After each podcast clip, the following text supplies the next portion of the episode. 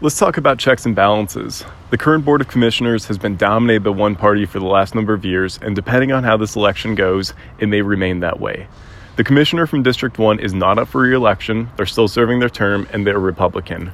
In District 2, you have two Republicans that will likely advance to the general election, and that effectively guarantees another Republican in the Board of Commissioners.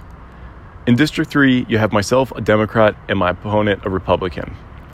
Most everyone I've spoken to wants diversity in their government. They want a dissenting viewpoint. They want a person or group or collection, a coalition that can advocate for the viewpoints that are being overlooked by the majority. And then they want that check and balance on power. They want someone who can advocate for transparency.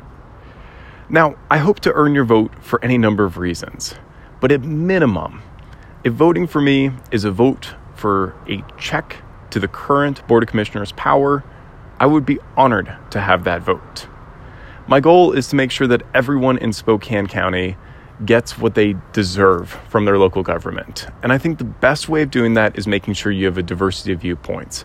Even if the current Board of Commissioners was entirely composed of Democrats, I think there would be a very strong argument to bring in a independent or even a Republican to one of those seats.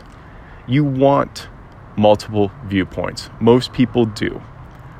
And so, in this primary, a week from today, if a vote for Robbi Katherine Anthony is a vote for a check on power, I would be honored to be that person and to carry that aspiration and fulfill it while in office. And in the general election, there will be two Republicans that goes to the Board of Commissioners. So perhaps it's worth voting for a Democrat, if only as a check and balance.